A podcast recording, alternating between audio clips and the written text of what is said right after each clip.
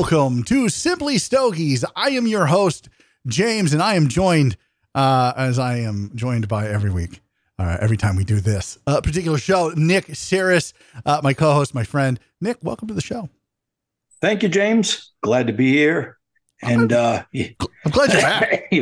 even though, uh, as you know, of course, I coughed the first second in the show. But no, right, that's go good. That's good stuff. go. So, so let's talk about that because I think we we we didn't have a show on uh, the 15th of, of this month, and so I apologize to everyone. But I wasn't going to do a show about Cuba without Nick. This didn't make sense, and Yeah, that wow. that was going to be the next show. But you actually, I mean, we're going to talk about you being down at the uh, Habanos SA Festival. Uh, but you got Yep. you got the Commie Corona. Well, I like I tell people, I came back from Cuba with more than just cigars.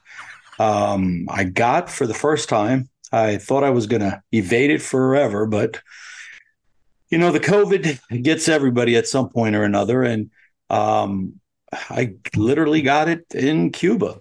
So I came back with more than cigars. I came back with COVID. Now I didn't think I had COVID.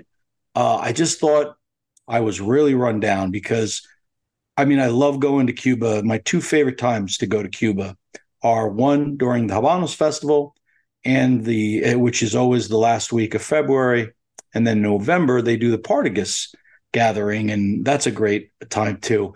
Um, my reason for loving to go those two weeks, James, is not because of all the great cigars and everything else that uh, that Cuba offers, but it's the people, and not only the Cuban people, but over the last 15 plus years, I've made a lot of friends all over the world that are cigar smokers, uh, that are become my uh, distributors internationally, different countries, friends. Um, they're quite frankly like my family. And I look forward to seeing them once a year, twice a year. And Sure. that's what it's all about. and um, so, of course, you know, you do all the obligatory events because during the Habanos Festival, I'm doing official events, I'm doing um, journalistic things, and then I'm also hanging out with all my friends. And um, you know, you're running and gunning from morning to night, uh, late nights, up early the next day. So after the first day, I was like, I'm really running ragged. So the second day, I was like, yeah, you know, you're talking about going to bed at five in the morning and then getting up at seven. So when I started feeling really weak, I just thought, you know, I'm just not 20 anymore and this shit's catching up to me. Right. But by midweek, I realized something was going on. And then by the end of the uh, the event on Friday, which was the gala night, I was just I should have stayed in bed, but of course I couldn't. I had to go to the gala. Right. Yeah. And um, you know, that was uh, my demise. I mean, I think, you know, I was weak. you know, my resources were down yeah. and I was susceptible to uh, you know to the coronavirus. Mind you, now there was over two thousand attendees uh, from all over the world. So I don't know who gave it to me, but one of those two thousand people for sure gave it to me. So Uh, I like to call it the Commie Corona. Uh, when you pick it up well. in Cuba, that's what it's called. Uh, but you, Well, sur- you survived. You came out I the other side. You were back. You are better than ever. Uh, we're very happy that you did because I don't know what I'd do if you uh, if you were like I couldn't talk anymore. I lost my voice permanently to the Rona. well, my biggest fear, of course, was uh, losing my sense of smell and, and taste. That was what was freaking me out. You know, like I came back. I was supposed to actually stay in Florida for like four days after the uh, the festival, but literally at the airport, I changed my ticket, came straight home, was in bed that night by midnight. And again, I didn't realize I had COVID. The next day, I woke up and I was feeling even shittier. Mm. And then after two days of that, I'm like, whoa. So I did the test, and sure enough, uh, I was COVID positive. So uh, thankfully, I didn't uh, infect anybody in my family, and uh, I was quarantined. And a week later, it was just nonstop coughing, and of course, I have this lingering cough three weeks later. but that's There the only is. thing. That's on yeah, it's- cue. On Well- cue. Oh well, believe me, I fight it the whole time. I could hit the cough button, but you know, I thought it was No, that was uh, good. No, it was good. Apropos. Absolutely. 100%. All right. Yeah, so I'm glad you're back. I'm glad you're feeling better. We've got a ton to talk about with Cuba, right? Because there was a there's a lot of stuff that went on there, and we want to. We also want to find out is Cuba back to normal yet? Like, and what does normal look like? Is it ever going to get back to Hmm. normal? Can you do, uh, uh, you know, your uh, your your trips there? Uh, but before we do, like this is this is where an ad would go if we did ads, Okay. like a thirty second reading, but we didn't. We don't have Oh. ads. So right. instead, what I'll talk, what I'll talk about uh, very quickly is I was going to smoke a, a, a cohiba tonight because I thought that would have been apropos, right? Nick, smoke a Mm. cohiba. Sure. On a In- on a Cuban show, right? Yeah, on a Cuba show, you would think smoke a Cuba, but instead, I got a special delivery today. Very special delivery. Uh, and I'm going to uh, show the camera here. This is the uh, Nikos. I don't know if that's actually Yeah, you can see it. Yeah, you can see it. Nikos, uh, right there. LH Cigars. This is the new one uh, from uh, Mr. Sears. So why don't you tell us a little bit? I look, I'm not, I don't, I'm not telling you to shill for for your company, but tell us a little bit about this cigar while I light it because uh, I have been looking forward to this for a minute. All right. I try to keep this separate. I, you know, I don't like to shill on the show uh, as I'm the co-host, but since I'm the co-host and the um, person talking about Cuba, you know, everything for me started out of Cuba. My brand literally started from me going to Cuba, um, learning how to blend in Cuba and everything else. So the Nikos, which you're smoking, is my latest offering. Um, part of the Nick line, and the Nick line was designed really for the U.S. market because my LH line, um, which I I call the bridge line, you know, the bridge from old school to new school to the new world, um, is about people that have Cuban palates that want to smoke something that's non-Cuban. And today, more than ever, uh, it, it's done. Uh, my business has, uh, knock on wood, been doing very well internationally because not only myself but everybody, because and we're going to get right into it. Uh, Cuba and their prices has Mm. made it where people are just looking for alternatives to a habano. Um, and there's many reasons for that, but the main reason is the pricing, and and we'll talk about that and we'll get into it. But well, let me give some stats. Um, what Cuba stated, you know, going the first day to the um, the press conference, that in 2022 uh, they had the sales of 545 million dollars, uh, two percent more than the previous years. Now, where they sell it, they have 4,769 specialized points of sale. They have Cohiba Atmosphere, 17 of those. They have uh, Casa de Habanos. They have all these points and specialists. So there's a ton of spots where you can get them officially around the world, everywhere, but as you know, not in the U.S. Um, for the Habanos Festival, it's a big thing for for Cuba, and it's a big thing for Habanos because it brings people to the island. It, more importantly, it brings money to the island. And this year, um, it, it didn't. Uh, it definitely brought a lot. I mean, the auction this year uh, broke every record and then some. I mean, where they used to get, you know, the the the the biggest uh, humidor that they would auction be a million dollars this year. Every humidor was like four million dollars, and we'll get into it because there's a lot to talk about. But anyway, 2,000 attendees showed up from 110 different countries. Um, they have an actual trade fair there, and then they had 250 uh, different exhibitors um, from about 10 different countries, countries like Italy, Hungary, Spain, Panama, Mexico, a um, bunch of different countries. And of course, there were Cuban exhibitors as well. There were like 70 stands. Uh, so it's a small show, a trade show, but uh, that's just kind of something that's that occurs during the daytime and uh, between all the meetings and the uh, the press conferences and the pairings and everything else that goes on. But what I want to do is I want to break down the costs because costs are constantly rising. And everybody knows, if everybody knows the Habanos Festival, this is the 23rd annual Festival del Habano. And the prices have increased uh, every year. It's been crazy. But the last couple of years, we used to bitch when the gala was a $500 ticket. And you're going, what? $500 for one dinner? Uh, yeah. Uh, and I'll talk about what you get for that $500. But this year, that uh, gala event was $1,250. So let And me let's I just I, I- just want to make sure that I uh, understand you correctly. So before this would have been pre-pandemic because that's the last time they had one of these was what 2019, right? So we're looking at 2020. 2020, was the last Okay, one. So like right as Right the in the beginning of pandemic, it. yeah, right as it was ramping up. Yeah. So so it's been two years since they've had one, and two ye- two years ago it was five hundred dollars. no, it was actually seven hundred dollars two years ago. So seven The hundred dollars. the gala, right? So the gala, and this year it was twelve hundred dollars for the gala. Twelve fifty. Twelve fifty. Fifty. Right. So it's an increase of five hundred dollars. Oh, Did you get? fifty. Well, no, no. What, what it was twelve hundred, right? Oh yeah. Okay. I'm sorry. Yeah, five. I was going. Yeah, you're right. Yeah, yeah, yeah. So five hundred dollars. Right, Okay. Right. Yeah, yeah. But th- is that just for the gala for the twelve fifty? That's just for the one evening, the gala event. Now, since we're already talking about the gala, I'll tell you what you get at the gala.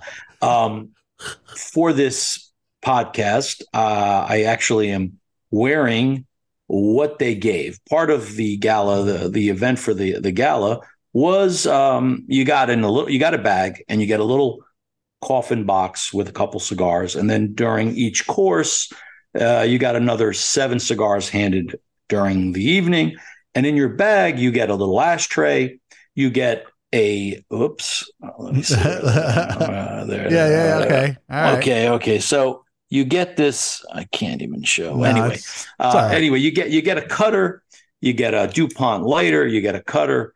Um, So those are bunch of- ST DuPont. Those are ST DuPont. Yeah. Like, Yeah. Like so it's not yeah, like this it's is like cheap. It's not cheap shit. No, no. But okay, so this has a retail value of $350. The lighter has a value of about $250. There's a value to the uh, ashtray. And of course, the cigars that probably won't be released for a good two years. So it's Um, worth the twelve fifty just in that, not even including dinner. dinner your and cigars. No, you get you're you're getting something, and that's Yeah. why people uh, people go. You know, every year you get some type of memento. Like I love the the the Cohiba anniversary, the 50th anniversary. They gave us a nice frame picture of all the bands on there, which I still have, and um and these things are collectibles, and people are selling this stuff on eBay and wherever. And they're getting their money back. So if you're looking at it as a value that way, if you're going to sell your stuff, Well, I, Right. I, I- so I don't- Yeah, I don't either. Right. I, I, I don't look at it as a value as as I, I can get my money back. I look at it as a value as uh, of what did I get for my money. Right. Beyond just the experience, which probably Right. would pay for itself because be especially if it was my first time. Uh, Mhm. Beyond just that experience, but what did I get? How many cigars did I get? How much swag did I get? And I, I'll be honest, for twelve hundred and fifty bucks, if I'm getting a $250, $300 lighter and a $250, $300 or $300 cutter from ST DuPont, Hmm. you know, plus the dinner, plus the cigars, plus the swag you're wearing. Like, I feel like Right. that's probably, I, I, I can justify that. Well, yeah, I mean it's seven hundred dollars. It's a bargain at that point if you look at it that way. But you know they've raised the prices uh, not by a little. It used to be five hundred, then they made it seven hundred. Okay, but now they've gone from seven hundred to twelve fifty, and that's not the only cost. The whole week. Let's go over the prices on the whole yeah. week. Yeah, Cause that's just one day, right? That's just one dinner. It doesn't even include the day. It's just the dinner, the gala, Just right? the dinner, just the gala dinner. Oh, that's right. geez. So the first night they call it the welcome evening uh, event, and it's basically not even a sit down. It's um, a buffet style thing. You know, it's a walk around and mingle and talk to people, and it's great. And you know what? They they really pull out all the stops. I mean, the one thing maybe from the United States you're used to seeing these amazing drone shows. Well, let me tell you something. They had I don't know seventy of these drones in the sky uh, synch- in synchronicity where they're doing light shows and moving around. And, and it's quite the spectacle. I mean, it, it's very nice. This year, what made it even more of a pain in the butt um, for the attendees was that the president of Habana, of Habana, no, he's there every year. The president of Cuba uh, decided to make an appearance, not only at the gala, Presidente. El Presidente. yeah. So not only was he at the gala, but he was there pretty much every event. He walked around the festival floor, you know, the trade floor. Um, Was this so, daily? yeah, He was there every day. he was there three, four days out of the out of the week. Yeah. So the gala, you know, the initial night, he was on the trade floor.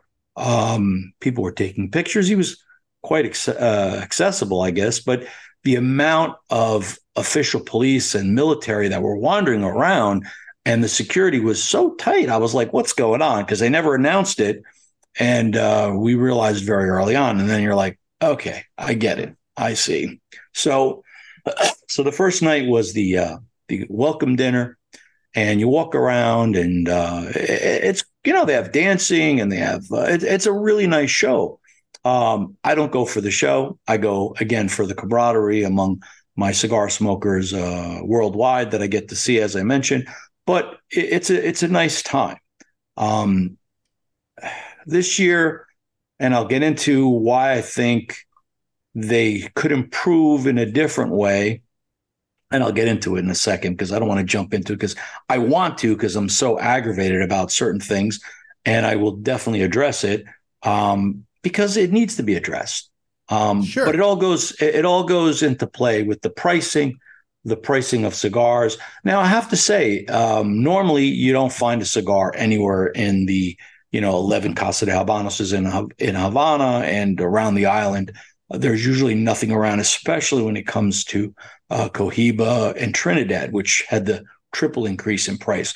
And they had another price increase.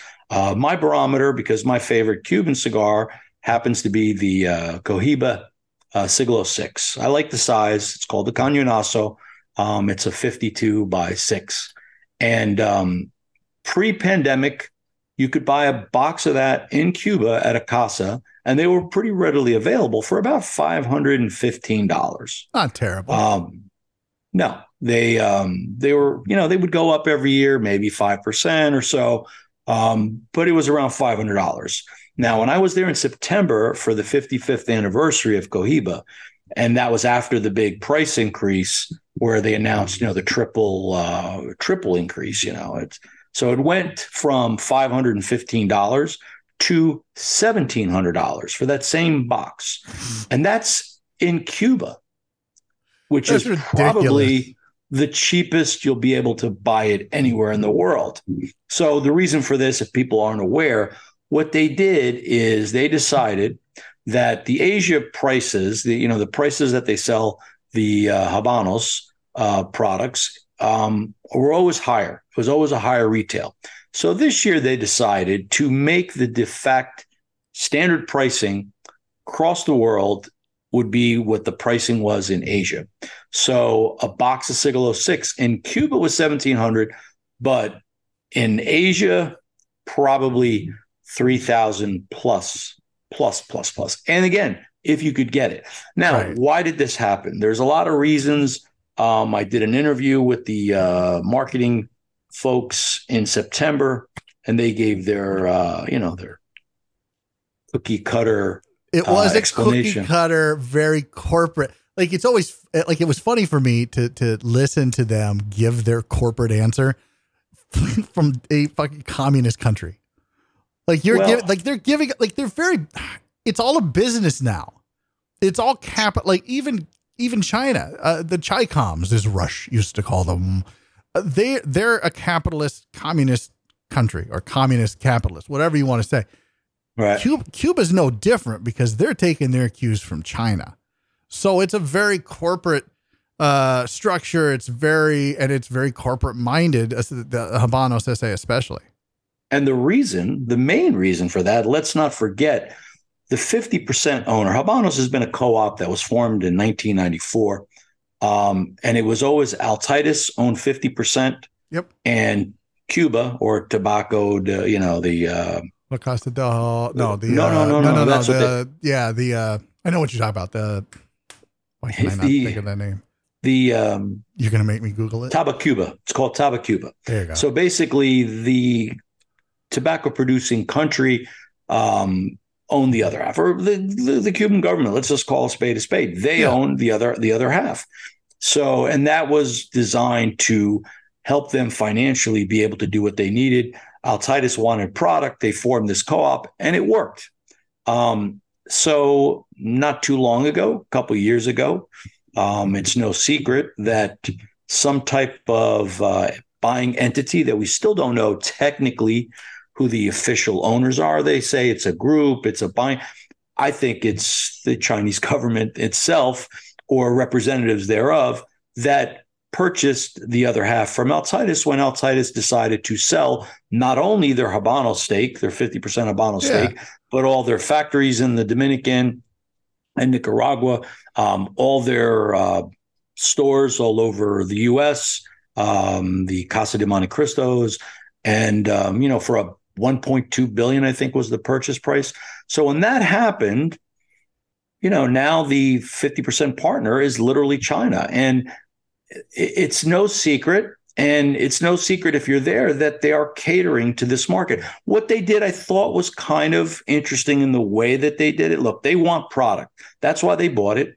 And they want more product in Asia, even though they claim that uh, certain other countries are still um, buying more than Asia. I, I, I don't see it. I just don't see it. I think by far uh, China and the Asia market is is what's buying the majority of this uh, product.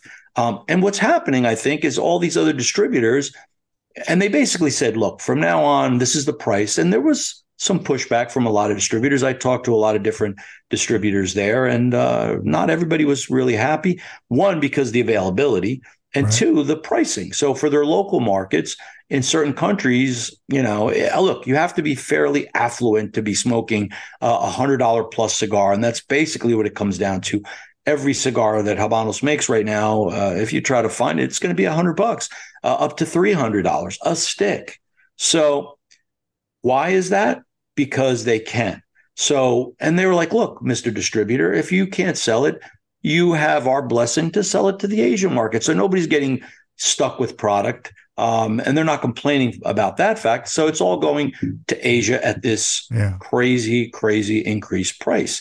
So yes, there's a lot of catering going on to the Chinese market for well, sure. I want to I want to ask, and this just seems like a, a, great time to ask because we're talking about the price increase. We're talking about how uh, outrageous it is because it, it, truly is outrageous. No matter if you're in Europe uh, or the United States, if you're outside of China, uh, outside of uh, of the the Far East, it is outrageously, prohibitively expensive to purchase uh, Cuban cigars right now. And is that going to get even worse?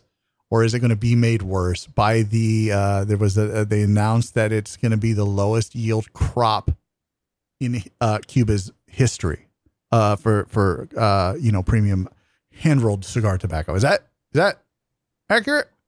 Yeah, very accurate. I mean, uh, let's not forget they had a little bit of a storm that happened uh, not too long ago, which pushed off uh, the plantation of the tobacco, uh, the planting of the tobacco by like eight or nine weeks for one.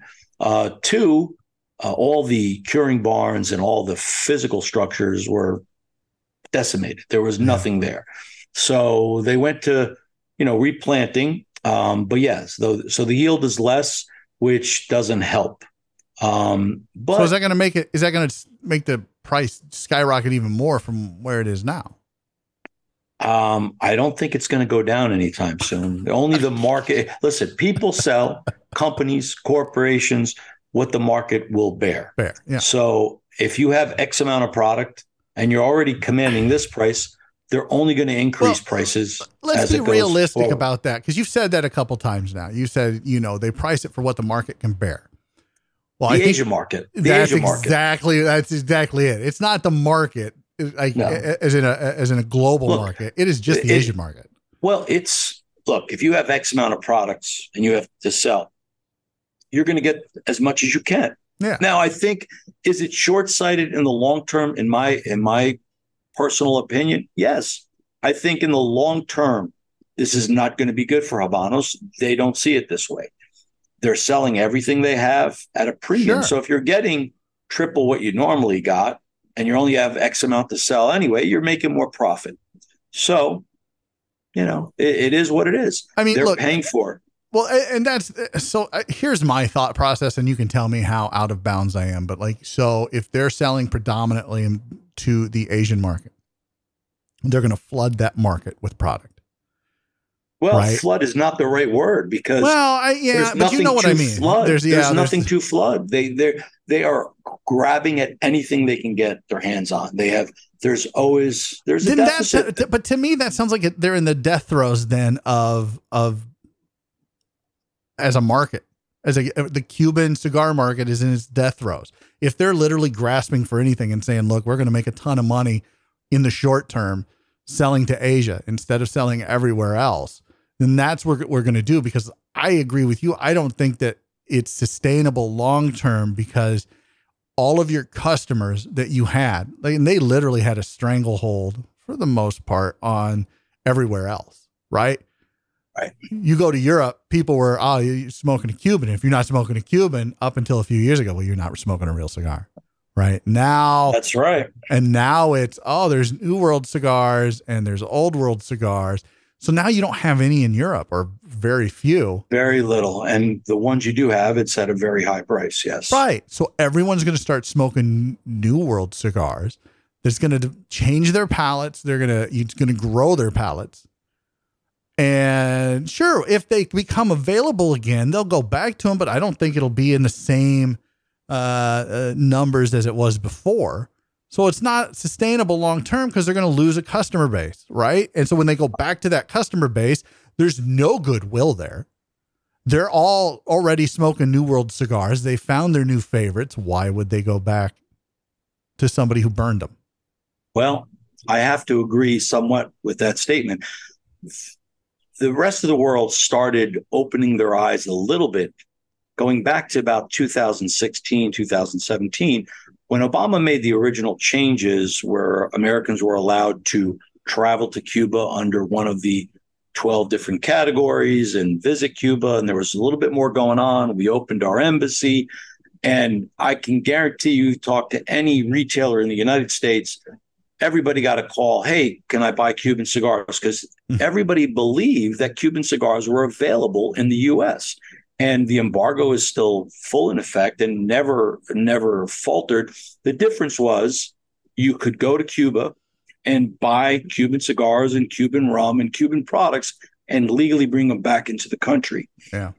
then they added the fact that you could legally buy them in other countries and bring them back to the country because that took another year or so so there was a lot of Cuban cigars coming into the US market. And I still believe prior to the Asian market happening, um, a lot of the Cuban cigars end up in the US because the collectors and the people that smoke Cuban cigars, Americans that smoke Cuban cigars, were buying them. They were buying them from Switzerland, from Australia, from England, from wherever. 100%, Um, so they were buying them anyway. Um, the Asian market thing is what, you know, when they all of a sudden opened their eyes and they started smoking because they didn't. And all of a sudden they got interested in it.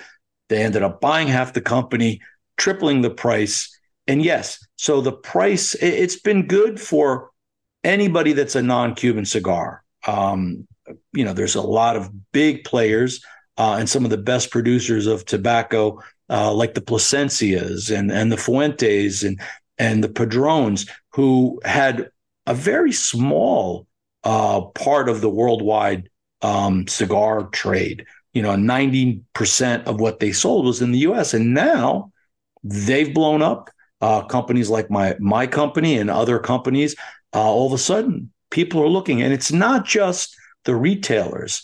Uh, what they don't realize, and I've talked again, I'm not going to mention particulars, but there are distributors that either started other companies because you know uh, habanos you have a contract you can't sell anything except habanos but they start other companies or they they start importing other cigars to supply to their customers when you Yeah. have no cigars to offer them and you can offer them a product now initially people first there was like well we better start smoking these non-cubans these fake cigars because the americans are going to buy every damn cuban cigar there is and we're not going to be able to get anything anyway so they started exploring that avenue. And now it's a necessity since there is no cuban cigars not you know very small percentage um, they started buying more and more. So there's a lot more new world cigars being smoked and uh, all over the world where predominantly before the us market was it. So Yeah. now it's really changed. So that is what's happened with uh, with this price increase it's been a good thing for the non-cuban for the brands, I non-Cuba, but but again, I I guess my my question is is do you believe that uh, Habanos SA or Cuban cigars as we know it because Right. essentially that's what it is. Habanos SA goes away, and it, will become a free for all. Uh, and, and it'll be the death of Cuban cigars as we know it. Are they in their death throes? Is this it? Is this in 10 years? It's all going to look so much different. You may never be able to uh, have Cuban cigars like we like we did before. No, I believe they're still going to be very prevalent in the market. Um, people that like Cuban cigars still like it. And there's that mystique with the US market because it's always been the forbidden fruit. People still want to buy it. I know Americans in general want what they can't have. So the more something becomes unavailable, and sometimes the pricing, if you can afford it. I mentioned, you know, the Birkin bag uh, syndrome. Yeah. What makes what makes a pocketbook worth twenty thousand dollars or two hundred thousand dollars, but yet people line up and wait years and years to buy these ridiculously overpriced cigars because it's a Me Too thing. The women are, hey, look what I have. Same thing with, oh, look at my Cohiba band. Look at my, you know, whatever Cuban cigar. So there's more of that happening. Now, there's a lot more fakes out there too because of that, of course. Yeah. Just don't look over here. I'm not that guy. Don't just don't look at that humidor. I'm not that guy. No, Now, I mean, uh, everybody is right, especially when you first get into the hobby. Every one of these in this humidor was purchased a minimum four years ago, right? Right. So four or five years ago, and since then, I've been slowly smoking through them. Uh, but I, if I'm being 100 percent honest, like, I, and I think I've said this on the show before, the only box of Cuban cigars that I really want anymore is a box of Sir Winston's. I could care less about the rest of them. I think Cohiba is just it's overpriced for what it is. It's overpriced, overhyped. I like Cohiba. I think it's a great cigar, but I don't think it's worth $100, $200, $300 a a cigar, right? Uh, and when the when the Behike were what 150 a cigar, I was like, I have no desire for that. The Talisman at 125 or 110, I have no desire for that. I certainly don't now that it's triple that amount. Great cigars, great cigars, not worth the look. I smoke a I, when when I first came down and had this this studio and lounge built. The first cigar, uh, one of the first cigars I smoked was a uh, Dunbarton Tobacco and Trust Unicorn, hundred dollar cigar. Good cigar, not worth a hundred dollars. There, I, to me, there's no cigar that's worth a hundred dollars. But now there are cigars by non Cuban brands that have done well Yeah, riding on this wave of prices going crazy, including a lot of the let's call them normal USA brands that now they're they're coming out with offerings that are Well, let's talk about that real quick because I think I, you, you kind of hit on something there. And, and look, every year we see this, uh, those of us in the industry, uh, and I say that almost jokingly that I'm in the industry. I'm like industry adjacent. I'm, I'm not even that. I'm just kind of like an ass clown that kind of covers the all industry. right, all right, all right. Right, right. Stop It's- self right it's uh it's uh every year we see these price increases 5% 10% 15% in some cases But they're real. They're real though. I have to say, as as a manufacturer myself, that was my I question because you're on the inside you are our inside man in the industry like some of them i 100% believe are real like 5% and even 10% i go that makes sense but when a manufacturer comes out and says 20% that's kind of Well, when I, I scratch my yeah, head and I go "Eh." yeah, they're taking advantage. Um, I just had my first real increase that's going to hit April 1st, and I've fought it for the last year, but the cost of tobacco has gone up. Um, so, you know, a 5% increase if a retailer or a consumer uh, doesn't understand, look what inflation has done Oh. in this last, co- you know, so yeah it's in line. Now going up 20%, 50%, you know, some brands are coming out with ridiculously expensive special cigars. yeah Hey, if they can sell them, more power to them. I'm not knocking them. If there's somebody willing to pay for it, why not? The Sure. point is, I've always looked at it as, you know, you know, you try to I, I believe in the smoking of, of it and, and the affordability. You know, And the, uh, right, it, it, it's uh, you know we've talked about this ad nauseum. It is the great equalizer, right? Every if everybody had access to a cigar, and everybody smoked cigars, I honestly think the world would be a better place. Probably be less fighting. Like let's just sit down, hash it out over a cigar, and it'd be great, right? Uh, but I, yeah, I, I have uh, I have a hard time swallowing anything more than ten percent as being a real thing. And I don't begrudge manufacturers coming out with new stuff at all. I think that keeps the industry fresh, right?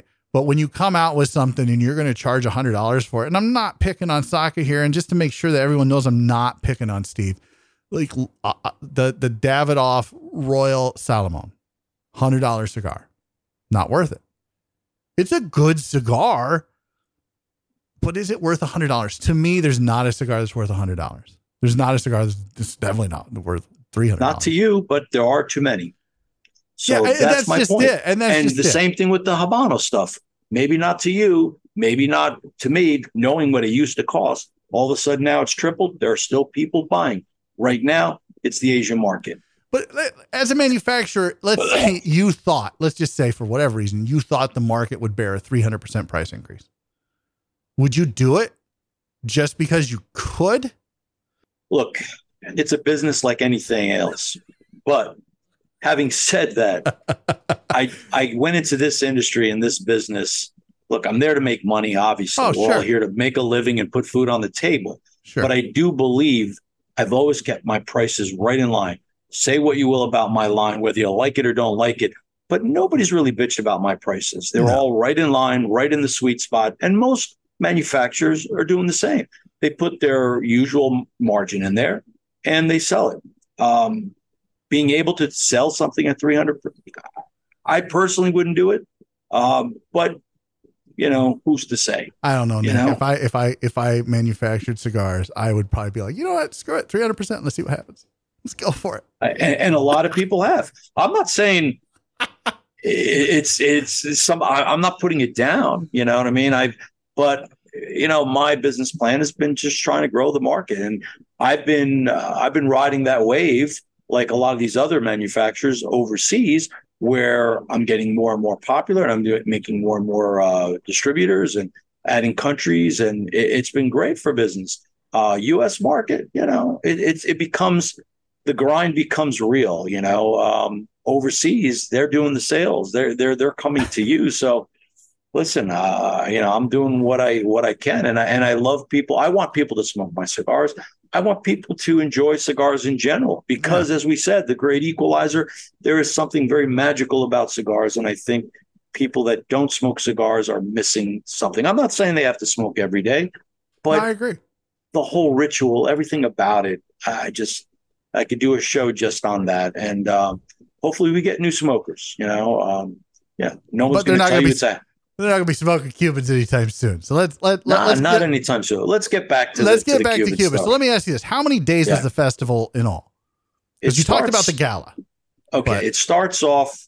Uh, I arrived there on a Sunday. They had a nice little official, um, more for the press, where they had a cigar they gave and, and some some matched rum, um, and that's a Sunday. But the actual events start Monday with the opening event and that's priced at a reasonable $500.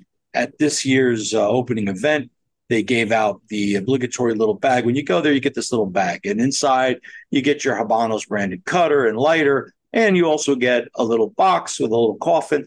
And this year, it was the Montecristo Open Slam. You got two a little uh, cigars in there. They're two different Vitolas, and that's what they released at the welcome dinner this year for 500 bucks.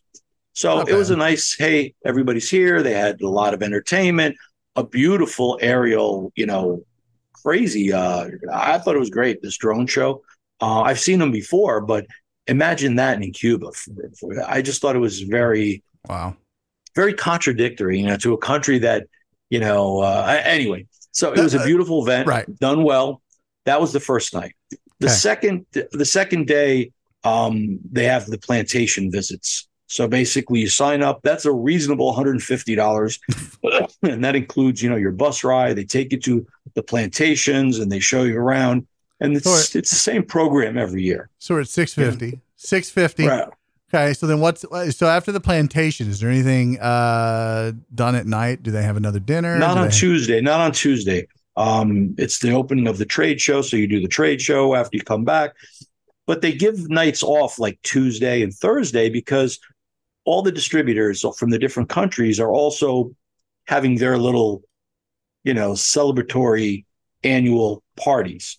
Um, and, and they have their their retailers that go there, their their good customers that go there, and if you get invites, there's events on Tuesday night and Thursday nights. And I happened to go. I went to the the Mexican distributor party, which was I was invited to that. It was a very very nice event, sit down dinner, uh, a lot of different things. Um, but that's Tuesday. Now Wednesday was um, a lot of events at the uh, festival itself. Um, you pay four hundred fifty dollars, and they call it the International Seminar. And there, there was a lot of different events that you could attend. They teach you how to um, roll a cigar. They have the beginnings of the sommelier contest. There was a bunch of cool stuff um, that they did on that uh, Tuesday and, and then Wednesday. Now Okay, so Wednesday we're up to night, we're up to eleven hundred dollars. Wednesday, right? So Wednesday night is what they call the intermediate evening, and that night used to be a sit-down dinner. I used to enjoy that evening the most because it was less hoopla, so to speak. You know, there was a time to really uh, talk to other people, and because the first night, you know, it's just basically a walk around, and they got hors d'oeuvres. There's really nowhere to sit which is another thing that's a pet peeve of mine. They have these little, they don't even have little tables to sit. You're just basically getting your your your your meal and you got your bag and uh, you know, but but anyway, you're used to that. Um, you're just saying hello to everybody. Wednesday night is the first sit down with people if you haven't seen them at some of the other unofficial events that are being going on during the week. You sit down at the intermediate um, dinner. Now, I got to talk about this. Now, at this one, at this one, um, I really was very, very annoyed. Oh, wait, wait, wait, wait. and- and So you're going to get into your grievances, right? just So- one major, one Just- major grievance. Is this the major, major. grievance for the whole for the whole show? This was my biggest grievance. It happened on the Wednesday evening. Okay. So there was no sit down dinner, and there hasn't been for a couple years. So it's not like that was any different. Um, it was more like the opening night. You walk around uh, different stations, you pick your food, and you walk around. Okay, that's fine. But what they did this year, which surprised the hell out of me, and I really went up to the officials at Habanos, and I I didn't really agree with. What do you think of this? Okay, so you just spent for this evening was seven hundred dollars.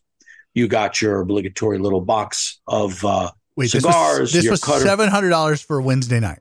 For the Wednesday night dinner. Yes, Okay, that so was the to- Wednesday night. So we're up to what eighteen hundred dollars for Monday, Tuesday, Yeah. Wednesday, eighteen hundred dollars.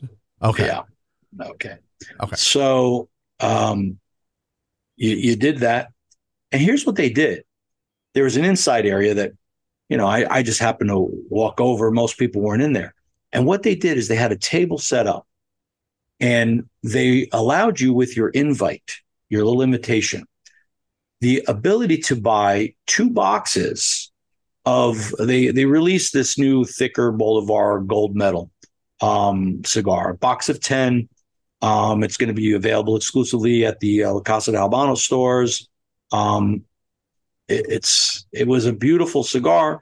So you were able to buy two boxes, and they offered it for two hundred and seventy dollars a box, which is a reasonable price. That's only twenty seven dollars a stick. I Now- that I would pay. Right. So here's where, in my opinion, this was done. So, and, and I even said to him, this must have been done by design. So what you did is you waited in line. So instead of mingling and talking among your friends and enjoying the food and everything else, you stood in line with your ticket to be able to purchase your two cigars. Mind you, how many people are there and how long the line is. So people waited two to three hours in line Jeez. to get their box. Now, I didn't understand at first. I, I didn't even bother to stand in line, and I'll tell you why. As an American, the only way you could buy these so-called um, special cigars was with a credit card or with one of the Cuban uh, credit cards, which you know I'll get into that a little later. So basically, it was if you're American, American credit cards don't work there; they don't take cash. So you're kind of out of luck if you don't have a credit card, an international credit card, to be able to buy these these cigars. So Well, how would you get them back thing- to the country? Oh, that's the other thing, you know. Yeah, there, there's that too. well, I, I wasn't going to bring that up. I mean, you're taking your you're taking your chances bringing it back, but the point of it is you weren't even able to buy them. So I had a friend of mine, a Canadian friend of mine, he said, Nick, I'm gonna, you know, I'll, I'll wait in line. Um, I have no problem, and while I'm waiting, I'll, I'll get you two too. Give me your inv- invite. So I did, and I kind of kept tabs on them, and so there was a lot of, you know, there's definitely Americans at this event. So he, he waited two and a half hours. And the moral of the story, the part that annoyed the hell out of me, is that they didn't have enough for everybody. If you're going to do something like this and say, okay, you're going to wait for two and a half to three hours in line, you should be able to buy your, or at least get a an IOU or a voucher or something. No, when they when they're out, they're out. So people that waited two and a half hours, you're talking about a frenzy. You're talking about people f- fighting in line, and the, and here's the part that really annoyed the hell out of me. There was one um, Asian-looking gentleman in the front. He was a big guy, and I watched him, and he was there for like 45 minutes. And I'm like, why is this guy staying there for 45 minutes in the front of the line and it's not moving? What he was doing was all his friends were handing him their tickets. So he sat there for 45 minutes buying every here, you know, here's your credit card. Here. So he was acting like an agent for everybody that he had. Uh, 45 minutes he stood in line himself. So most of the Asians got their boxes. And then it, it was just, I don't know. To me, it was tacky. And I said to the people at Habanos, I don't understand. Like, wouldn't it have been easier when you walk in, you have your invite, there's a little corner that you rip off, you give it, you get your little gift bag. Now, they could have said originally, oh, oh, by the way, on top of the $700, if you paid $540 additional, you get these two boxes and you can check this box, pay your extra money. And when you got your two bags, you got one bag with your cigars. Wouldn't it have been an easier way to do it and make sure everybody had a box? I think so, unless it was planned to create this oh i gotta have it. You know the the apple store wait in line from the night before. I mean that's the feeling. It was just insanity of people waiting in line. So most people spent $700 didn't really enjoy the evening except got the privilege of waiting two and a half hours in line. And some of those people i don't know what percentage but i know a lot of people that didn't get their box uh, boxes after you know waiting for two two and a half hours uh, they were very disappointed so to me, that was mm, not a good thing. Well, And- for and- those of you keeping score at home, you're now up to $2,340. If you were going to get two boxes of this very special cigar that's obviously super limited. So, it- and that's just through Wednesday. That's not including how much was the ticket? Did you say $1,200 for for the for the, gala? The gala is twelve fifty. So 1250. So now you're up to what over three grand for Yeah, to so- go to everything. This is not a cheap, like I complain about the cost of festivals here in the US and how much, but just based on how much you get for like, for example, the VIP uh, or the executive VIP at, at the Rocky Mountain Cigar Fest is 600 bucks. And you literally get like over 60 cigars. You get a shit ton of swag. You like free free drinks uh free non-alcoholic drinks. Uh you get drink tickets. You get all kinds of stuff that go along with it.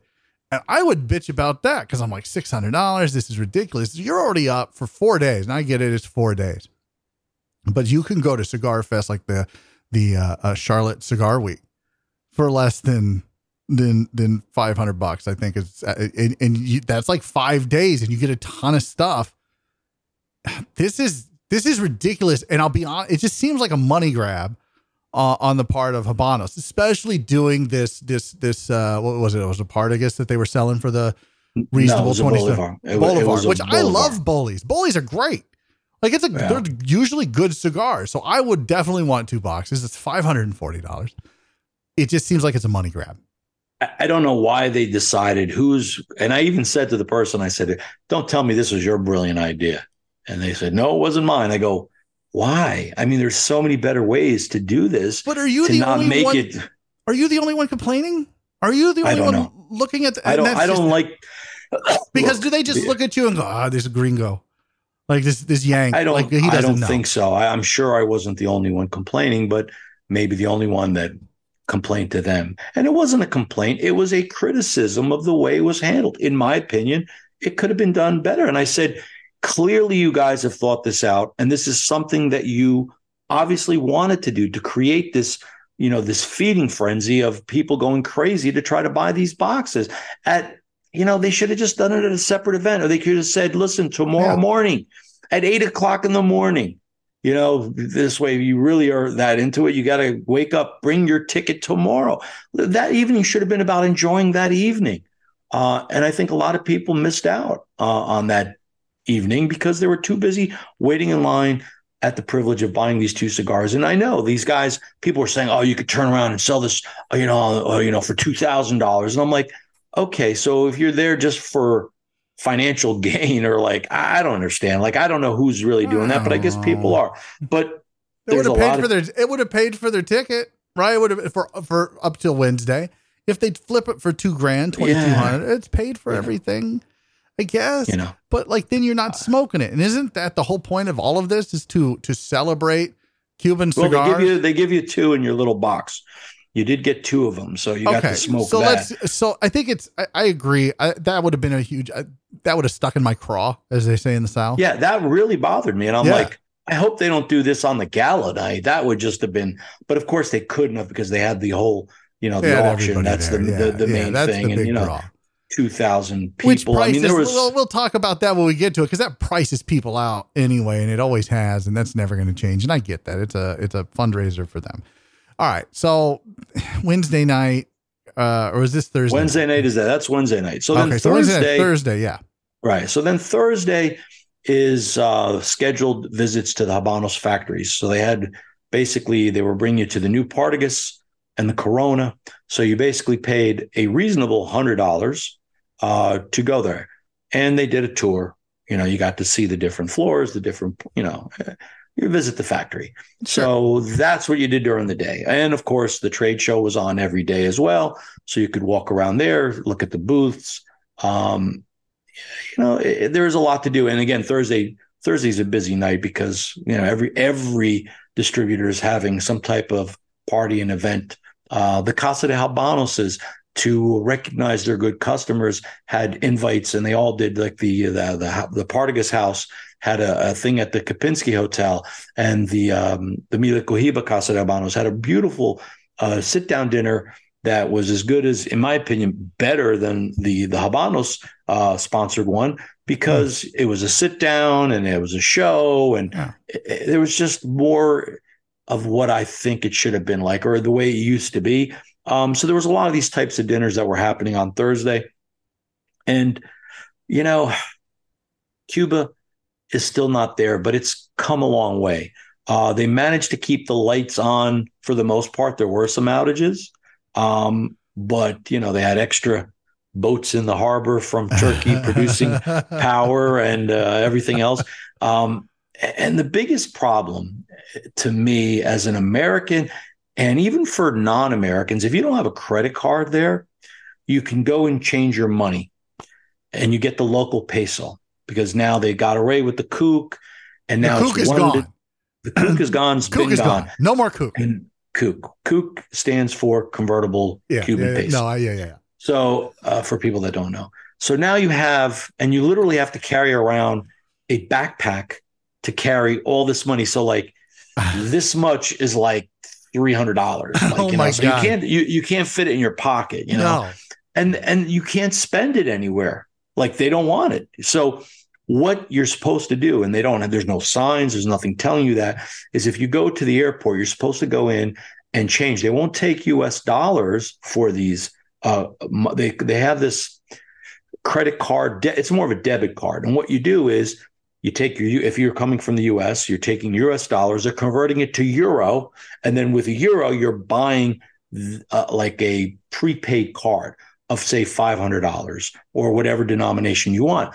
And what they're doing with that is they're not giving you anything back. So you're you have to know what you're going to spend. So you have $500, you don't you can't go back at the end of the trip and say, "Oh, can I have the rest of my money back?" No, it's gone and it's only good for 30 days. Now, the Cuban residents or people that travel regularly, if you go to the bank and do this, um, you can get and you can refill these cards. So if and when I start doing, you know, authorized tours to Cuba, I'm going to do this. But when you go to the bank, it's not a turnaround. It's like three weeks later oh, they give geez. you your card with your with your you know your initial card. Re re uh, re upping it is much easier.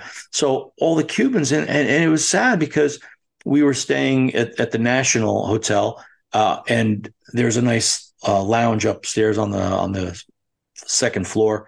Um, and there, people were trying to use their cash. And what these people that worked there, the Cubans, would take your cash and then use their card to charge things because you can't use pesos.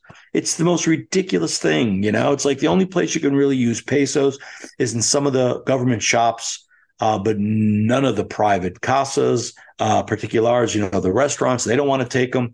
Uh, they want euros. You know, they'll take US dollars, but they want euros. So, yeah, that's another real pain in the ass with uh, with Cuba right now, and it's hurting them. It's hurting the people. It's hurting uh, the government. I, I, don't know what's going on with that, and hopefully that'll change. Um, but yeah, that's that's kind of a, mm. a bad thing. Mm. Yeah. So the gala, we're, we're we're on to Friday, right? So Friday is the big gala night, and um, you know it's where you get all dressed up and they have, um, you know, it's tuxedo. but you can wear whatever you want, but most people come formal or, or semi-formal. And that night was um, they were commemorating the introduction of a, a real new regular production Partagas that they're naming the Linea Maestra, which is the hat and the shirt that I'm wearing, uh, part of the swag that they're giving you. And um, so anyway, you get you know your little box, your little coffin with the cigars, and through every uh, dish, you know, after your soup, you're getting a cigar. After your salad, you're getting a cigar. And I have to say, the thing that made me really, really disgusted in a lot of ways, and I've never seen this before, is that a lot of people were grabbing. I've never seen this before. They have a tray with cigars and they go and they hand people one at a time. And I will only say that normally I'm disappointed that the it's usually the Americans that are acting like animals. It wasn't the Americans. And they literally had to have a security person with the women that were walking around the official hander outs of these cigars so they weren't grabbing at these at these cigars it was crazy it was insane and again uh, the president of uh, cuba was there so extra security uh, it was it was a crazy night. Now I felt like total shit, so I didn't really enjoy my night uh, because usually I walk around and meet everybody, and it's generally a very much more relaxed evening um, through the dinner and the cigars mm-hmm. that they're giving. But the big highlight, and it's a beautiful show. They have singers. They do the award center, uh, ceremony. They hand out the uh, you know the Habanos Man of the Year in the different categories. Um, so it's usually, you know, a typical normal night. Um, the dancing and the the show very, very well done as usual.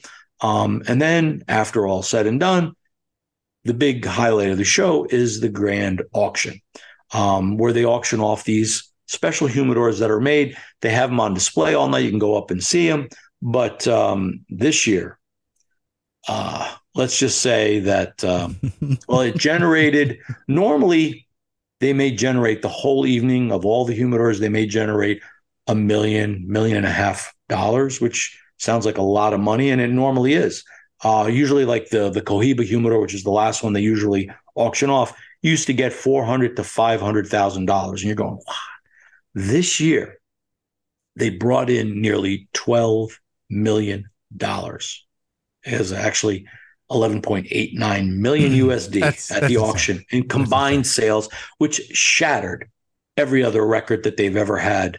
Um, the last September one, um, they did one, and that one was 4.7 million dollars. That was in well, no, uh, the last um, Habanos festival was in 2020, and that was 4.7 million, and that was a big, you know, a big, big number night. then. Yeah. yeah. So and so now, now they tripled it. Tripled it you know, and of course the big special guest because you know Fidel has not, uh, or the Previa or Raul had not gone to one of these Habanos festivals for many many years. Uh, I think he might have made an appearance the first year, um, but uh, do you think President they Miguel, knew that this was coming? that they knew they were going to make a ton? Like uh, uh, Habanos to say, like the, the the Communist Party. Do you think they knew they were going to make twelve million dollars? They were going to shatter records, and so they were like, "This would legitimize it even more. If you came El Presidente, why don't you come, make some appearances?" I, I don't think. I don't think the appearance. Well, no, I don't think that that, uh, that that up the price, but I think it, it would legitimize it. It would be like this is this is something now we do every year for the for the and we don't do it just Look, for for for money. We do it for the say, Cuban people. They and that's exactly what they say. You know right. that these uh, humidor auctions each year um, they give the proceeds to the Cuban health system. So you know they're saying that it, i mean there's no way you can recoup your money i don't no. know what these people are doing with this and the majority of them i would say i don't i don't remember i didn't write down um everyone, but well, no, pretty but if much I had that was, kind of money, I mean, that's fuck you money. That is that is legitimately if you can afford four million dollars for a humidor, I don't care how many cigars are in it. Like that's fuck you money. So I guess if I had that kind of fuck you money, sure, just for the collection aspect of it, I would smoke all the cigars in it, and they're very nice humidors. Like I mean, they're, they're always, yeah, they're gorgeous. So I mean, I kind of get it. It's an auction and and you look at it from the outside and you go okay so this is supposed to go to the cuban healthcare system is it really probably not maybe it is maybe some part of it i don't know uh i i don't know this is my ultimate question about the whole thing because you're 30 you're 3500 bucks in and that doesn't include airfare and and, and uh it doesn't include or, all your food. or uh, or your food or your accommodations. Right. So all of that is out of pocket. And, so you're probably in, I probably conservatively five grand. How many cigars? I don't, the swag is whatever, but how many cigars did you get for your five grand? Well, the gala night, you got about six cigars on top of your coffin of two. So that's eight, um, maybe nine. The other nights, you got a few you know, you got your little coffin box of what they were releasing, and then generally one or two others. So not too many. You're not so getting it from. Grand, yeah. is it worth it? I mean, that's the ultimate question. Uh, if we're an American, well, two thousand people thought it was worth it because they paid the price to go to that gala. There was over two thousand people at the gala. I know, dinner. but is it? I mean, it's is it is worth it worth it? it? Yeah. I, it depends on who you ask. I think there's people that would say yes. I'm asking you. Know, they you. really enjoy this. I'm asking you. Is it worth it? Do you think it's worth it? Will you go again next year and spend, drop another five five grand minimum? Well, go? the the difference is, I'm there wearing the journalist hat. I'm there as a person in the industry. Um, so for me, it's a, it's a business expense. Um, and I do enjoy it. I'm not going to tell you I don't enjoy it. I do. This year I had my issues with certain things that I mentioned, but other than that, I look forward to it because the people that go there, same thing. You know, my friends from the UK, um, and it's not just at the events. We go out afterwards. We we have drinks afterwards. We have a great time. You know, with cigars, and it, it's a lovely time. So. Uh, fond memories, you know. What, what, what, what? At the end of the day, it, you're paying for a memory. Um, yeah you're paying for the, the prices experience. are going crazy. You're paying for the experience, and yeah. and and again, next year I guarantee you they're going to raise it even more. So oh, I'm sure. Will I'm they sure sell they out? Yes, they will. So again, what I, the market I, will bear. You know, I have to look at it from a journalistic, and I use that term very loosely, uh, aspect. And, and and for you, it makes sense because you're in the industry and you know everybody in it, and like you cut your teeth on Cuban cigars, so to speak. Like that's where you learned yeah. everything right? So you yeah. have friends you, and you've made friends all over the world. I, I don't have friends, Nick. Um, so when I look at it, I mean, I could go and I could make friends, right? And look, I would love nothing more than to harass you would, James. You would make you would make friends from all over the world. It's it's a good feeling, you know. It's like literally, I have friend. You name the country, and I know somebody that's generally a cigar smoker, but a friend from that country, right? And we've had over the last 15 years, lots of memories with these people. And and I really do thoroughly enjoy it. Um, I would love nothing more than tag, to harass uh, uh Habanos SA and be like, come on the podcast. Like, give me somebody who can speak a little bit of English and let's like, let's get them on the podcast. Let's talk about stuff. It's not going to be an easy conversation, but it's a conversation that I think would enlighten a lot of people around the world as to what you guys are doing and what you guys are up to. I, would well, love nothing but and, and, and look, to be there in person. I could have. Uh, look, I could have interviewed anybody there. They're all accessible. You can definitely interview whoever you want to interview. I find that they're worthless. Those interviews are worthless, in my opinion, because they are telling you what they're authorized to say, right. what the corporate um, you know, whatever they're telling you uh, comes from corporate, you know, so you're not getting the real story. No, it's um, all political. So what's them. the point? I, yeah. I didn't interview anybody. I, you know, like there's a lot of mainstream media that's there, you know, the AP press, you know, the Reuters, and then all the other um, agencies from all the different countries. And they interviewed all these people. And at the press conference, they asked all the, the correct questions and they got their you know very cookie standardized cutter, yeah answers. they cookie cutter, cutter you know, answers i don't want so, that that's not what know, i want it's not uh, to me like we've talked about it like we talked about it and you were like you should go and i i get why i should go i just don't know it's, an, it, it, it's a great experience it is an experience and you'll want to and you'll want to go every year i mean jim robinson as you know you know uh island jim leaf by oscar in fact, Oscar Valladares was there this year as well. And a lot of people go. Um, they don't go like Oscar didn't go to any of the official. Uh, oh, no, I'm sorry. Jim didn't go to any official events. Oscar did. Um, but he went there. He had five or six friends uh, that he went there with, and they did different things. They went fishing. You know, they went to Pinar. You know, they did their own thing, and they had yeah. a great time. Um, and they smoked cigars. And, you know, there's something to be said. Uh, and, you know, over the years, I've introduced Jim to a lot of uh, good friends that have become good friends of his now. And it's like these are very friendly, open people over this magical leaf, as I say. Um, we all become, you know. Brothers. You know, they're brothers of the leaf, as they say. You know, well, that kind of brings thing me, that happens. It kind of brings me to to the next, probably the last thing we'll talk about uh, is as far as Cuba's concerned is is this is is Cuba ready to be opened up again? Is it ready for you? Are you comfortable enough with the level of where they're at to start doing tours I, again? Yeah, I think it's possible.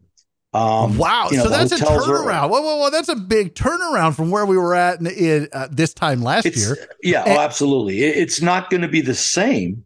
Uh, there's a lot of for me to in order for me to start doing tours there cigar tours um there would have to be it's like starting from scratch it took me years to get um the contacts and the people and the itinerary in wow. place because it's very difficult so wipe it clean from scratch because here's one thing that I, we didn't mention on this show pretty much everybody including people in the cigar world and outside the cigar world, the restaurants and the in the tourist business, anybody that had any means to leave Cuba oh, yeah. is gone. Yeah, they're gone. They're gone. So all these friends, Cuban friends that I made over the years, they're all gone. There was a few left.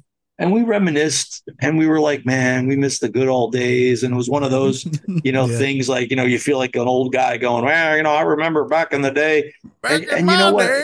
And, and, and it felt like that. It was like a very melancholy, sad, but you know, like, wow, I can't believe I'm here. But you know, all the people that I normally see from Cuba, they're all in the U.S. or Spain. Uh, so anybody that had anything, so what, the reason I bring it up is if I were to do tours again, I'd have to make new contacts. You know, and there's some, I still have some there, of course, not everybody left, but um, they're very in dire need of money. The mm-hmm. ones that are there couldn't leave, so they're more dire need than anybody else. Um, the biggest problem is keeping the lights on, literally. You know, the power situation has gotten somewhat better, but still there's issues with power. I know people that stayed in Casa Particulares and their power went out uh, at least once during the week. You know, when I was there in September at the National, they had a you know they have a backup uh, generator, but I had a friend that got stuck in the elevator for an hour. That's not something you want to do. Um, so yeah, the experience would not be the same. And and and my you know hesitation about doing tours is because I don't know if I could provide the same type of level of smoothness. I mean, why you would want to go on an official tour with somebody who's been there as often as I have and has normally the contacts and the people. Yeah, but if they're all gone, I'm starting from scratch in some way. So it's not going to be at the same level. Still, you'd do way better than going by yourself because I couldn't imagine trying to, you know, go through the forest. And now, um, you know, with the money situation, it would be, oh my God, if you went there and you, you didn't know about the money situation, you didn't know about changing and, and how to get, and of course, things are also, you know, not uh, as plentiful. You know, yeah. the food is not as plentiful. Uh, the beer is a lot more than it was a year ago. A year I, ago, I remember like, you oh, saying that you couldn't oh even find God. beer. But no, you know, now the clubs are open. What I did notice, we went to a club one night, and I felt like it was not that I've ever been to a Miami club with Cuban, my you know, Miami Cubans, but that's what it was. It looked like everybody was because they have a certain way they dress, and it looked like everybody was from, you know. And I have to tell you, the prices was like Miami Cuban prices. Like, you know, um, normally I could tell you like a bottle service there was about you know normally sixty dollars uh, roughly. Uh, now it's four hundred. You know, which is kind of like U.S. Maybe That's not Miami, Miami prices or or New York prices, but that's a pretty hefty uh, price tag. But Yeah. you know, the clubs the clubs are going, uh, the restaurants are open. They're giving much smaller portions of food, and there are less resources.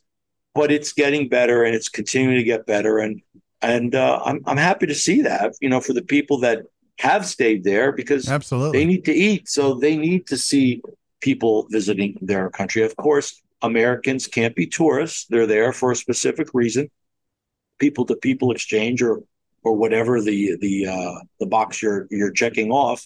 But you know, it's uh, yeah, it's it's a tough place to go when you So don't maybe- know. It's it's a it's a beautiful place to go too, though. I still yeah. highly recommend it. Um, if you've never gone, I still think you should. Um, Maybe you should just start coming. doing like small tours and start making that network again. Start building that network out from scratch, and you start well, doing. that's that's right now. I'm trying to recover from this uh, cough and uh, be 100, percent and then you know I, I'm. I, it's not like I have any shortage of people that want to go. right. You know, No, um, you don't. So yeah, I could do it again, uh, but again, I'd have to do a lot of recognizance. You know, like uh, I'd have to really, really um, do a lot of work, a lot of work um, to make sure that it's going to be as, as smooth as possible. Because even with having everything set in place, and people, it's always you have to have a backup plan to a backup plan to do a proper tour there, and there are some good tour operators um, that that do a good job there. I, I think I did a, a- good job. I mean, I had um, a lot of satisfied customers, and um, pre- you know, predominantly I did cigar related stuff, and I loved seeing people experience Cuba for the first time that were cigar lovers and being able to smoke, you know, a cigar and the in the birthplace of cigars, and um, there's just there's certain magic to it, and to be in the fields and to to go to the shops and to uh, you know the pricing would be different too because pricing has gone up tremendously. I mean, the inflation there is is ridiculous. Um, Yeah. So yeah, you know, like I on my tours, I, I gave a lot of Cuban cigars out. You know, so now either I'd have to cut back on those or or raise the price considerably because prices have gone crazy. You know, Yeah. um, but it's still possible. And there's people that want to do it, and, and and I plan to do it because I enjoy it. It's a lot of work. It it, but it is for me uh, another labor of love. I mean, I do love. this. I was just going to say Yeah. that. It, it is. I mean, uh, I'm in this business because I choose to be. There's a lot easier ways to make a buck, um, believe me. But I thoroughly enjoy the industry and and the people in it. And not I'm not just speaking for myself. I, I have to say that anybody that's in this business is in it because they want to be in it because they enjoy, you know, cigars and and the camaraderie and, and the friendship and fellowship it brings there's something to that. And um, I enjoy that aspect enough where I put up with all the, the craziness uh, that you have to to continue doing it. So let me just bullet point uh, everything. Uh, Five thousand dollars minimum this year if you wanted to go, and that's that's Wow. all inclusive. if you were to go to the events, yes. Yeah, if, yeah. If you uh, and if you're going to go, why would you not? I, I understand what Oscar did, hanging out with friends and fishing and no, whatnot. No, Oscar went to the events. It was Jim. Oh, oh it was Jim. Yeah, so doing Jim, that yeah. kind of stuff, I, I get that. And years and, past, he went to the events, but you know he enjoys the the people, and that's why yeah. he goes. You know, yeah, and, and a lot of people. Yeah, I, I, there's something to be said about that. I, I think I would enjoy both, but I think honestly, just the people. I want to meet the people of Cuba, right? Because you have a yeah. passion for them. Like I get it. You have a passion for Cuban cigars, but you really you fell in love with that island, man. And, I did. And I it, did. It, it, it, comes through, and every time we talk about Cuba, it always comes through. And, and so I kind of that's what I want to experience. I want to fall in love with the island. Like I already love their cigars. Let me like I let me. And there's enough things I mean, there'll be a lot of frustrating things that you won't like about it.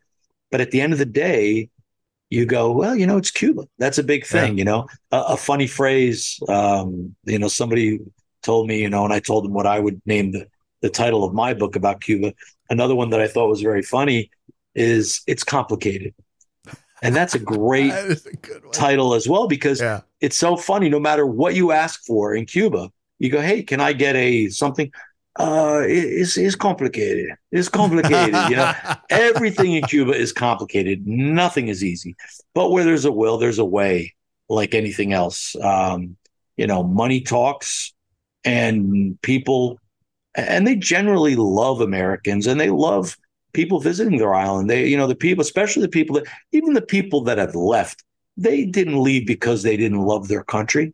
Yeah. They'll be back as you know, semi residents. You know, they went to for survival, to be able to live, uh, to make money. And they'll go back because they love their country. Even the Cubans that were forced to leave or that left, you know, during the Castro era, um, you know, they still have fond memories. They won't go back. A lot of them because you know the the Castros are still somewhat in power, and because it's a socialist country. And, um, you know, but they still love their their country and the people that stayed, you know, they love their country too. There's a lot there's a lot of beauty there. Um, they have some beautiful things to see and and experience.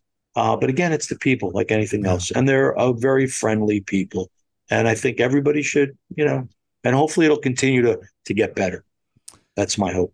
So five thousand dollars minimum uh, but you go for the experience and the people. You don't go for the cigars because you're, you're, you're getting you're get you're not getting very many. Okay, I talked about the Habanos Festival. The second one I said that, that I love going to is was the uh, Partagas Festival. Partagas Festival. The Partagas Festival is more for laymen in, in the sense that most of the people that go to the, the Habanos Festival are people that are very, very well off consumers or people that are in the industry, predominantly people in the industry, whether they're retailers or whether they're distributors, uh, they're the ones that are going in and paying this price tag for that. Privilege. So you would, if somebody was going to choose between the two, let's say they're just a, they're an enthusiast, an aficionado, they love cigars, uh, you would you would point them towards the Partagas Festival. Absolutely, the Partagas Festival used to be where a dinner in days of old that was a hundred was five hundred dollars for a dinner the Partagas version was 150. Now, the first Partagas festival that I missed was the one in November. I chose not to go because I was just there in September and I was not particularly happy about you know the way things were going uh, and i thought it was going to be uh, i like to say a shit show and people that went said you know you know the criticism was that you got less cigars the food was a problem um, they had a power outage during one of the events where there was literally you couldn't even see, you know, to eat your food. You know, can you imagine that? Would you? Um, you would think they would have figured that out, right? Like yeah, we're having well, a festival. They, like let's make sure. Well, this is not an official. like the Habanos Festival is an official government the sanction. Partagas the Partagas not? one. Well, it's not put on by Habanos. It's put on by the the uh, they call it the Partagas House, and it's basically the people and the shop, the Partagas shop in Cuba. Huh. And they've been doing it. They call it the Amigos de Partagas Festival. And it's Friends of Partagas. And uh, it's a very more intimate setting. There's not 2,000 people. There's probably seven, 800 that go to it. Um, they have like two or three official dinners uh, and a lot of cool events that they do there. And their prices have gone up as well. Yeah, but, but they haven't gone up know, three times. No, no, no yeah, it, yeah, it has. It has gone up. Spartacus has. Yeah, it has. So like a dinner there that used to be $150 now is uh, like $400. Maybe so, I yeah, should it's gone. sell all these Cubans and make a little bit of scratch. Jesus Christ. Well, a well, lot of people are doing that. A I, lot of people right? are doing that. You know, it's you, you, hear people talking there. It's like money in the bank. If you kept you kept a box uh, of any of these things well humidified and stored properly, the value is only going to go up. Right. I like. Uh, there's a buddy. Tim has a, a a friend, a doctor friend, who's like, you know, I I want a Cuban sampler, like 250 bucks. Well, it's like two cigars at this point. Yeah, uh, you're people, gonna people that aren't aware, they have no idea. You know, they no. think Cuban cigars are still thirty dollars. You know, I'm like, oh, I don't know where you what rock you've been under, but prices have changed, and availability is as you know, it, you can't get them. You know, even even at even in Cuba, when I said, oh, I didn't tell you the price that used to be seventeen hundred. I didn't tell you about the increase. I started to talk about it, and we got sidetracked. The Siglo Six box that used to be 1700 in September, now is 2400 for the Christ. same box. And you couldn't buy a box. You could That's buy a stick or two. There were other cigars to buy. There were plenty of cigars. I was surprised the amount of cigars that were available for purchase at a much higher price, but they were available. Um, wow. So yeah, there's a lot of that there, and it doesn't look like it's going to change anytime soon. But. No, but the light at the end of the tunnel is this or, or, or, or the rainbow in the storm, well, a rainbow in the dark, if you're Ronnie James Dio, is, is this, is that it, it, it is getting better in Cuba. Yes. Ob- it is objectively getting better. Tours may start up again. You can't bring cigars By back. Me. Other, I'm sure there's other tour tour operators are already doing right. something. Uh, but but you're not yet. Uh, not yet. And honestly, you can't bring any back. So no, which is a, is a big deterrent. You know, it kind of is, I, isn't it? I, I can tell you that I talked to people that did come back, um, and the people that flew through Miami, um, most of them got their their cigars taken. You know, now if you went through another city, a lot of them were able to get through um, with their cigars, but you know, it's it's illegal. Yeah, it's illegal. So you basically, if you want to smoke cigars, you basically smoke you're them while you're there, there, and you're taking yeah. you're taking a chance. You know, like and, and they're not cheap. So you're going to buy a five hundred dollar for a normal box of cigars and take a chance that it's going to get seized at the airport. Well, it's, you, you know? know? it's like you said, right? It, it, there's nothing, there's no experience better than smoking a Cuban cigar on Cuban soil. Absolutely. Like if you're on the island, that's what that's what you should be doing. All right. Absolutely. So before we get in uh, to what the next show is, which by the way, Nick, that was awesome. Like I, I appreciate you going because like this was it's always great to to pick your brain and kind of see what's going on in Cuba because you're the expert and I am not. I am the layman. Like maybe I'll just go to the Partagas. yeah. Hey, Partagas is a great time. Great yeah. time. Uh, but this cigar, I, so I want to talk about this for just a second. This Nikos, okay. made for the American palate. It's right. definitely a little more full than especially uh, your Claro or your Colorado line. mm-hmm. But like that buttery note that is in both of those cigars, I don't get it much in the Maduro. Like it's there, but it's it's not as pre- it is very prevalent in the Nikos. Like that is the the the undertone, the undercurrent of all the flavors that come with it but it's definitely there's there's wood baking spice uh nuts coffee all of the things that americans always taste in all their all, all the the new world cigars it's all there but it's all kind of held up by that buttery note almost the whole way through the cigar and that to me is a lot of people the nikos came about because retailers and consumers are constantly saying, Nick, can't you make something stronger? Can't you make something stronger? And I'm always having these conversations or debates with people where, yes, but there's a difference between stronger and what is the definition of stronger. Um, I believe in very well fermented and smooth. You can still have a lot of body, and fullness. But a lot of people equate that harshness, you know, which to me is a sign of an under fermented cigar, and that's what they like. And and look, if that's what they like, and there's plenty of manufacturers that are producing that, that's great.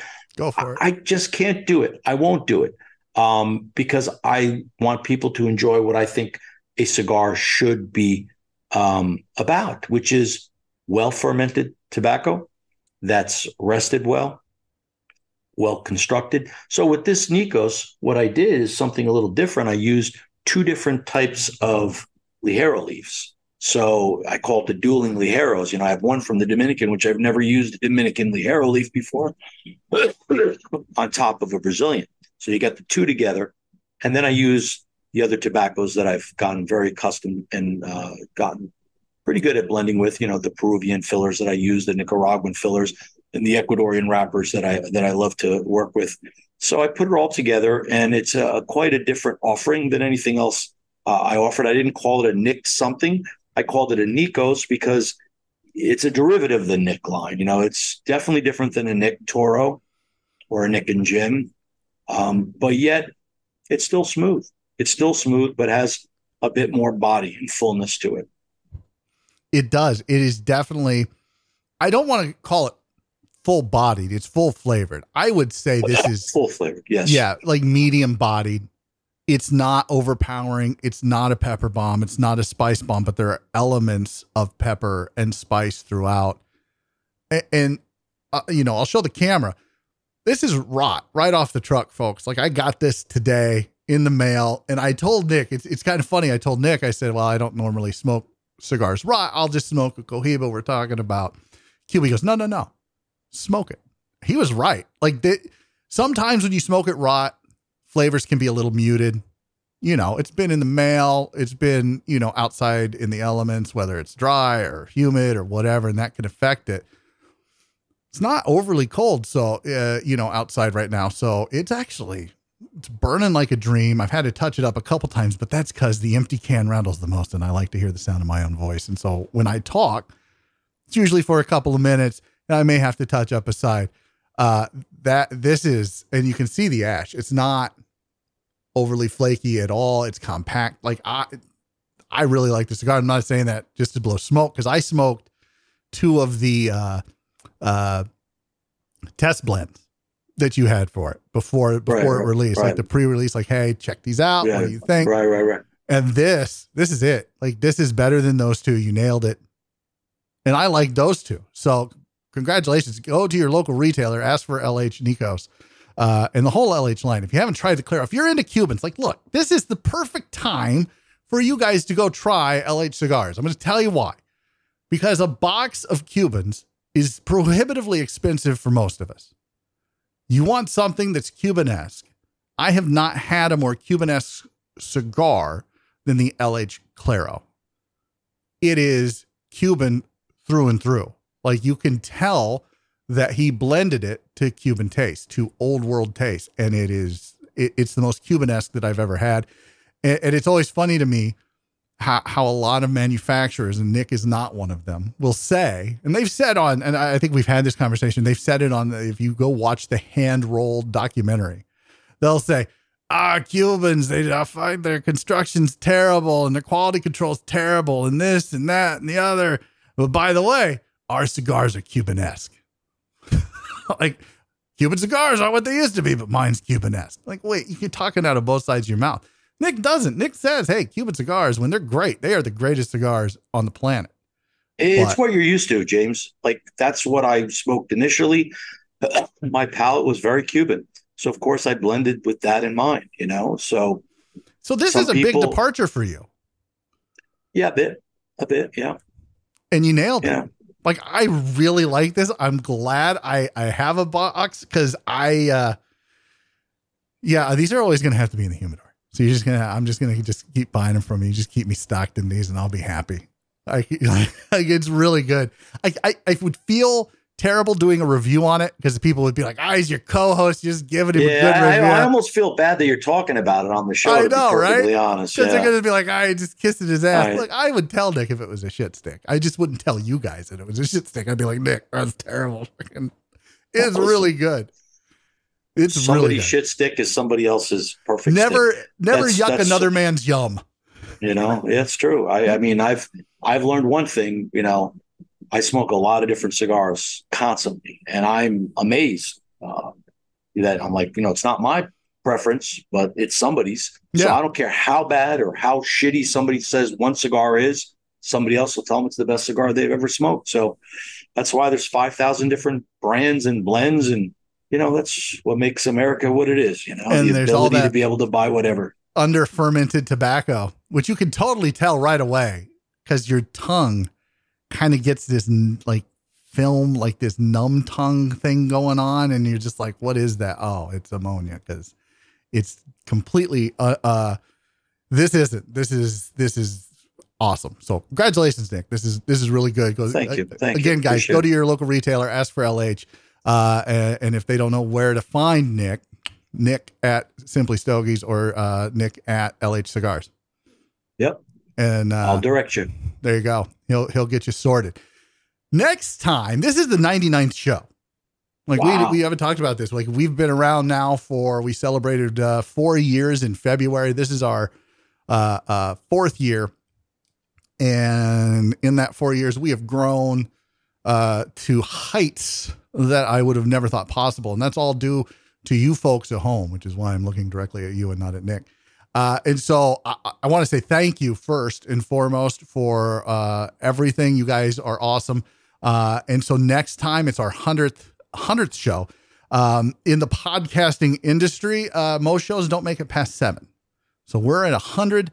Uh, you know, and we've added uh, clear the air, which Nick will be on next time with myself and Tim. We'll be talking about Cuba again, and I'm sure Tim will have ton of great questions, or at least semi entertaining questions. One of the two, maybe both. I don't know. It's Tim. It, it just it depends on what side of the bed he woke up on, Nick. Uh, so so join us for that. That's going to be a, a week from today, uh, depending on where you're listening or when you're listening on on the eighth of April. So look forward to that. But on the next show, our hundredth show, I'm very happy to have back on Andy Yaffe, National Sales Director for Micallef Cigars. Uh, Andy's a good dude. I've known him for a few years. He just celebrated three years with Micallef Cigars, so we'll talk about that. We'll talk about his journey. We'll talk about what Micallef has going on because they've they've made a, a couple of different changes.